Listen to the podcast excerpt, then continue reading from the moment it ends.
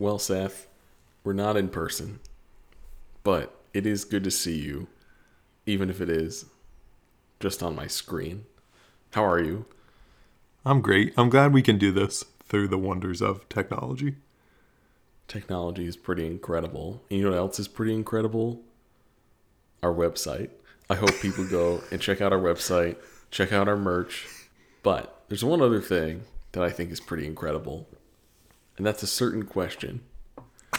What would you do in this particular situation?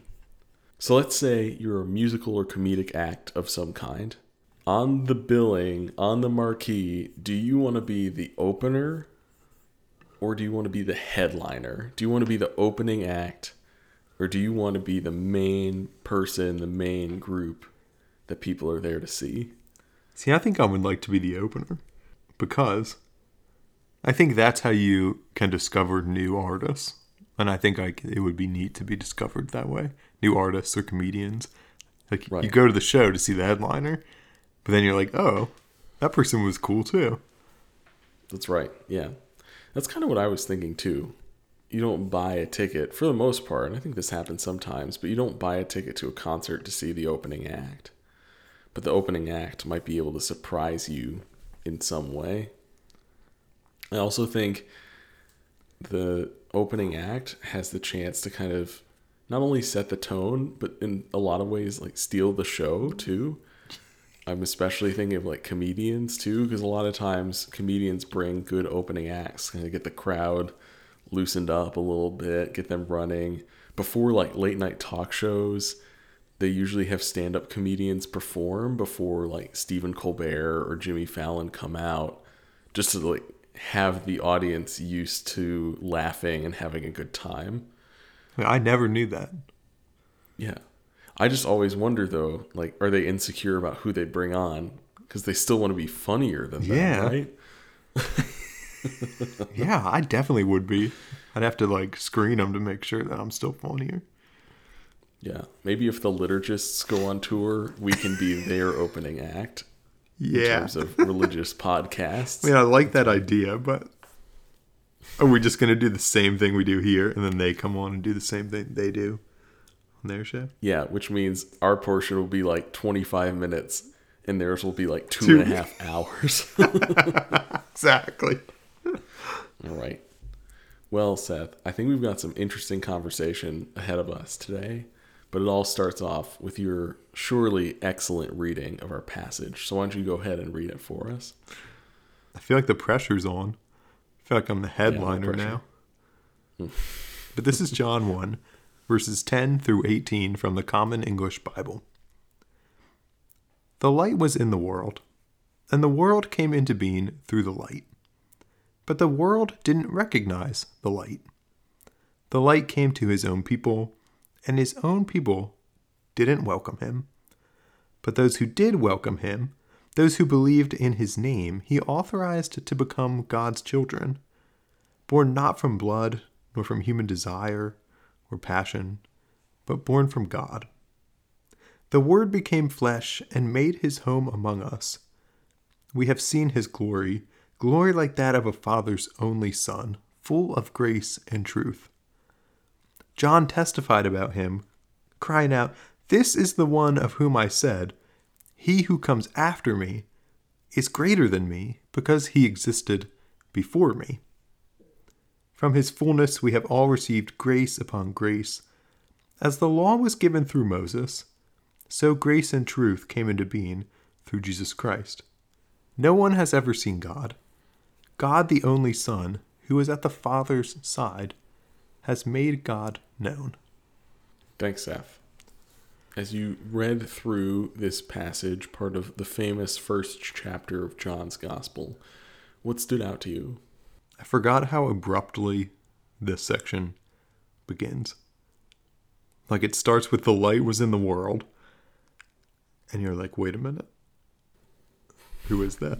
like it's only later that you that you get that the word has become flesh. Right? It's like only later that you start to kind of put the pieces together, like, oh, I think it's talking about Jesus Christ. But if you just start hearing it at verse 10, it's like, what is even happening right now? Yeah. Well, it's true because, you know, verse 10 really is jumping in in the middle of this poetic, philosophical opening of sorts to John's gospel. And, you know, we get through this section on, you know, in the beginning was the Word, and the Word was with God, and the Word was God. And then by verse 6, you get to the verse a man named John was sent to God, which seems very anticlimactic after the first few verses that just portray these big cosmic battles and everything. Then it talks about how John was paving the way for Jesus, the true light. You know, verse 9, just before we read, and just before what you read, where we started, verse 9 reads, The true light that shines on all people was coming into the world So that sets hmm. the stage for what we're reading about the relationship between the light and the world, how people who believe in the light become God's children, and how God became flesh and dwelt among us.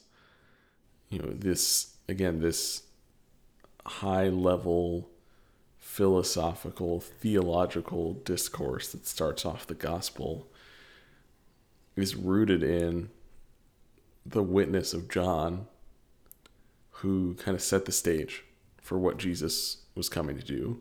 But it's really striking to me as we are now, you know, we're, we're out of the Christmas season, we are post Epiphany, and it's so interesting to contrast this opening of this gospel to the openings of the other gospels, especially those stories that we've read so recently around the Christmas and birth narratives. And I'm just wondering, Seth, what differences from your memory of how the Gospels start? Like, what differences stand out to you, especially when compared with what John offers us in at least what we read part of today? Okay. This is like a test of my. Right, yeah. I'm going to call your New Testament professor after this to let let her know how you did. Yeah, this is a test of like how I've conflated the gospels, right? okay, well if I'm if I'm remembering Mark correctly, he starts his narrative also with John the Baptist, but there's no fancy philosophical prologue. Like it jumps right into the story. John's in the wilderness, like eating locusts and honey.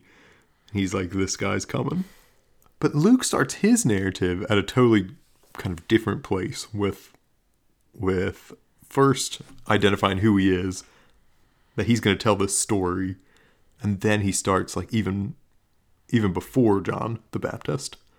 He tells about Mary. He has stories about Jesus growing up uh, Jesus teaching in the temple when he's like 12 13 so he gets kind of pieces of the story that nobody else gets and then in Matthew of course, that's another kind of different outlook in which we also get pieces of the story that nobody else has. They flee because of Herod's what decree that he's going to slaughter all these innocent kids. Like, yeah, like infanticide. yeah, like I was like, that's terrible. Yeah, yeah, fleeing essentially as refugees, as people who are escaping persecution to Egypt. Yeah, there's this there's this sense that Matthew, Mark, and Luke all start their stories in ways that make sense in in light of the gospel that is being constructed and taking shape. And you're right, especially the openings to Matthew and Luke so often get conflated into one story that leaves our nativity scenes with shepherds and magi alongside each other when they probably were visiting Jesus years apart. Yeah. yeah. And all these and these other things. But truthfully though, in addition to showing us more about who Jesus was, John stands out as the gospel that lifts Jesus highest. I would say, at least in its start. I think there are other images of Jesus throughout that are very down to earth. And a lot of the metaphors, the I am statements that we see throughout John's gospel are very earthy and tangible. But John, for whatever reason, and we can talk about this a little more, starts off on a cosmic level. Before zooming into first century Palestine, it starts off with this high level discourse. And you know, one of the things that I love, at least a framework that I love when thinking about the Gospels, is not that the Gospels are stories and histories in the way that we would describe them, that are factually accurate, but are stories intended to reveal their main character's persona and character and highlight different things about them, even if the way that those things are highlighted aren't historically true, again, in our modern lens. And so I guess my the question to kind of wrap up what the story of this text is, Seth, is what does this introduction to John's gospel, at least the portion that we read, what does it set the stage to tell us about who Jesus is? what do you receive from this that feels like, oh, this is what the author of John is trying to tell us about Jesus? I like your language that John starts his gospel at a cosmic level. And that's how I've been thinking about this introduction and where John's story is going. That his narrative is going to tell us about Jesus Christ, who fundamentally alters kind of the way that we live in the world at a cosmic level. That like everything will be so different because of Jesus Christ that it's not just going to be localized to first century Palestine, that it's going to be all time and all space is somehow going to be affected by this. Like, what a way to start a story. Everybody else is like, okay, we're zooming in to right before Mary's pregnant. Mm-hmm. And then John's like, I'm going to start my story at the very beginning of time. It's like, right. He's like, okay. Okay, John. I feel like we could go in, we could have like a whole series of episodes just on this chapter, John's Gospel, because of how it relates to the Greek context at the time and the Roman world in which it emerged, and just all these different concepts and philosophies that are being swept up in this reference and it's and it's so interesting seth because i think this is is striking and helps us transition to a conversation about at least a point of this passage.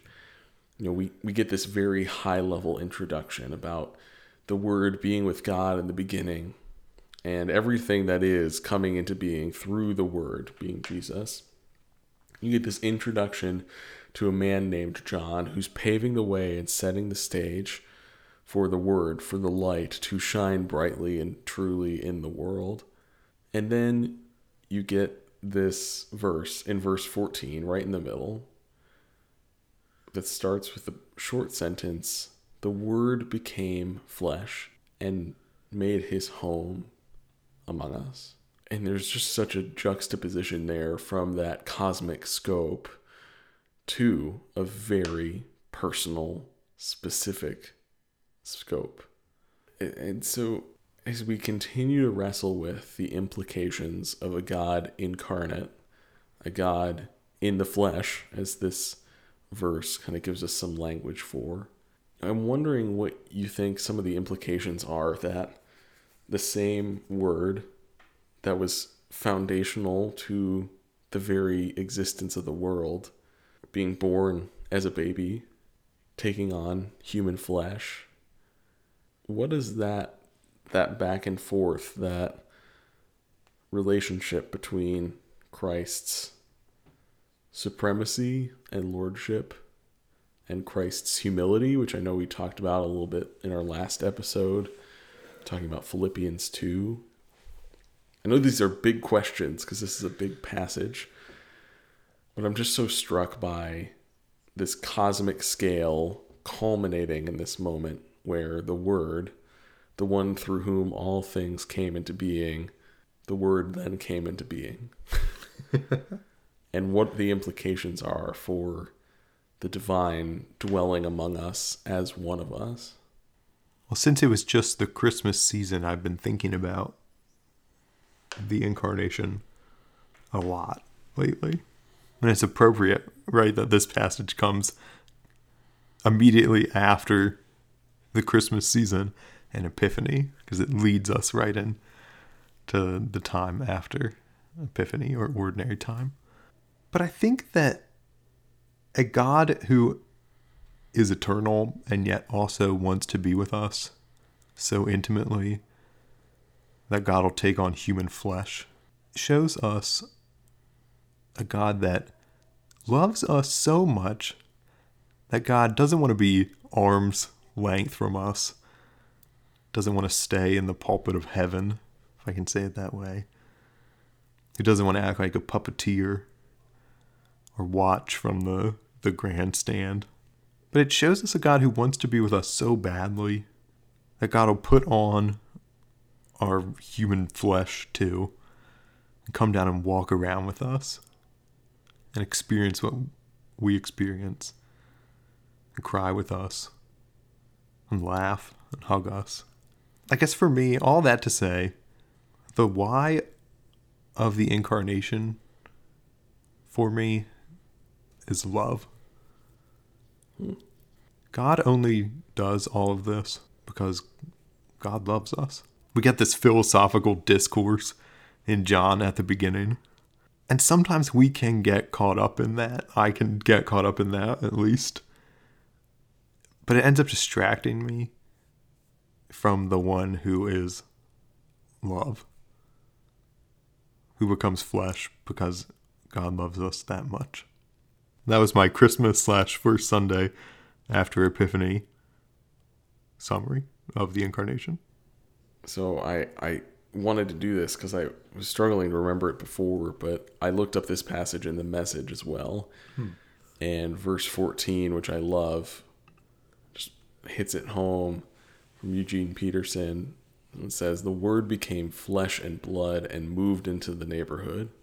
Oh, that's awesome. I remember my my New Testament professor at Wesley, uh, Shively Smith, who's now at the School of Theology at Boston University.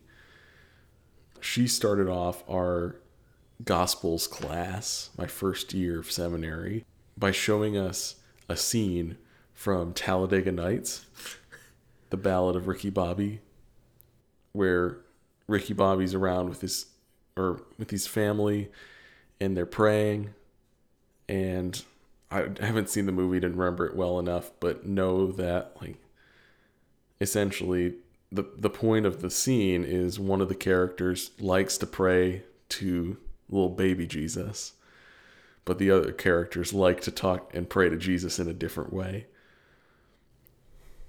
And she used that as a really brilliant introduction into the different ways that the gospel authors portray Jesus in different ways. Mm.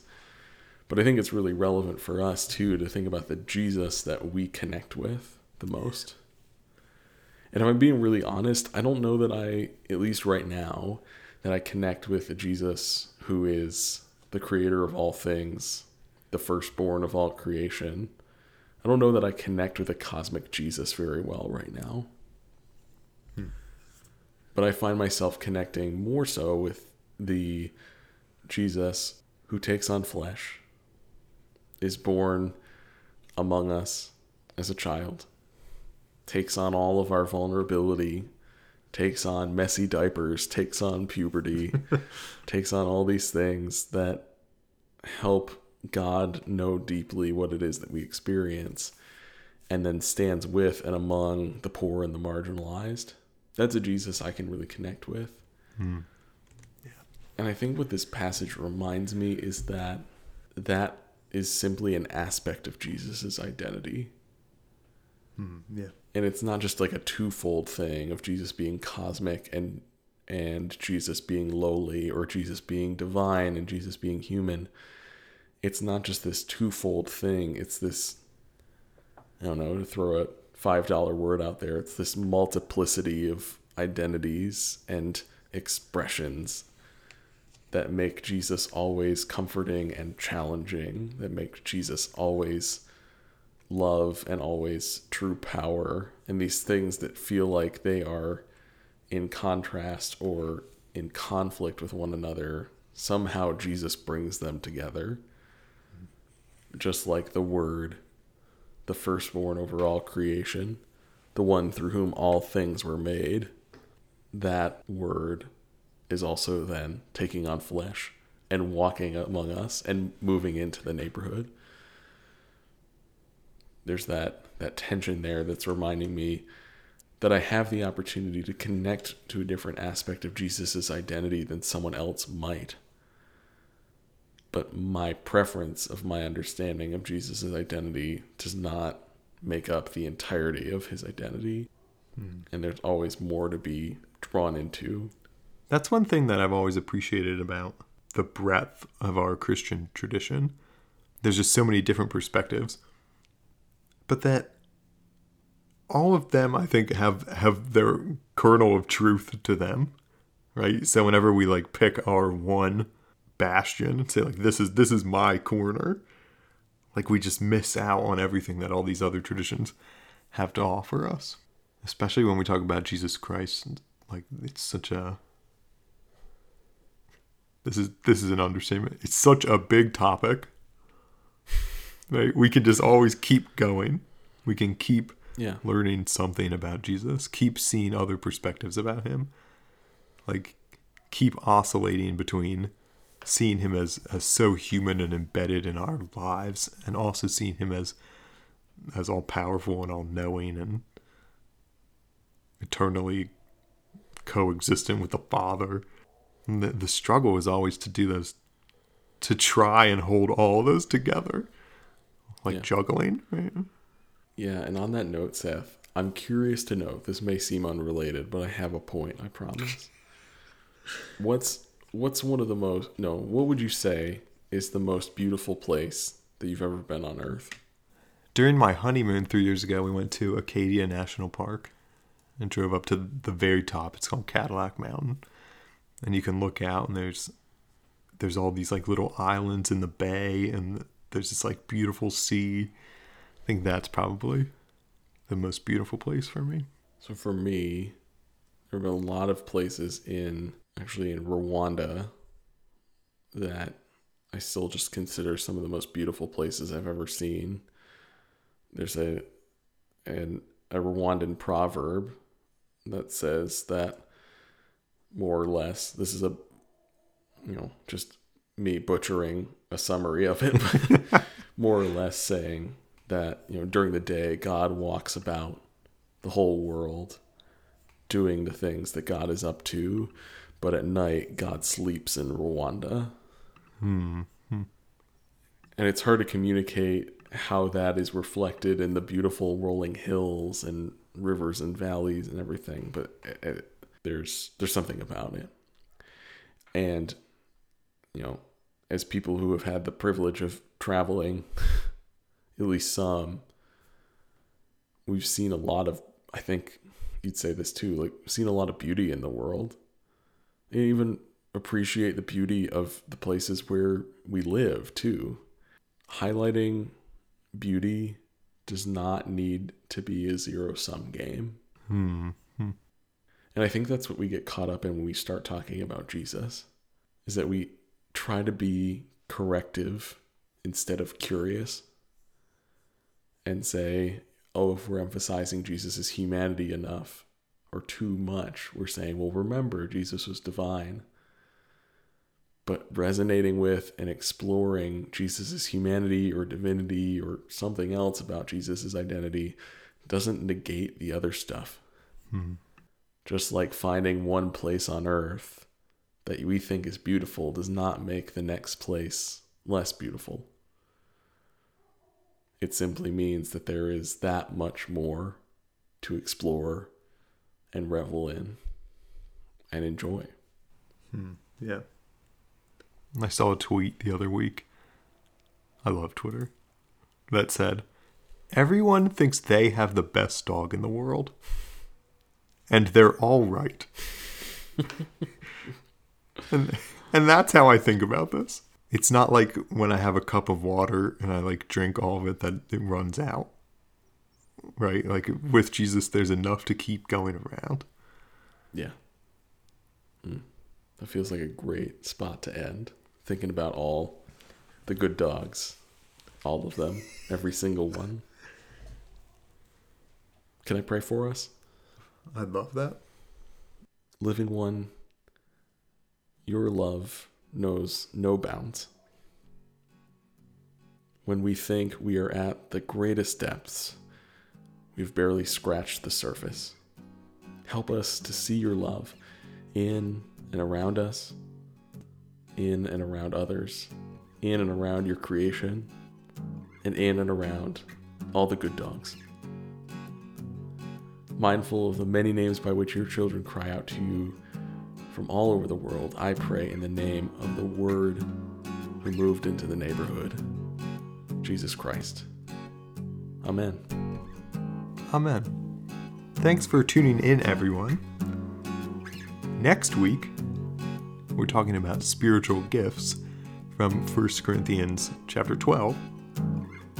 But Jonathan, thanks for walking us through that story. Thanks for helping me tell it.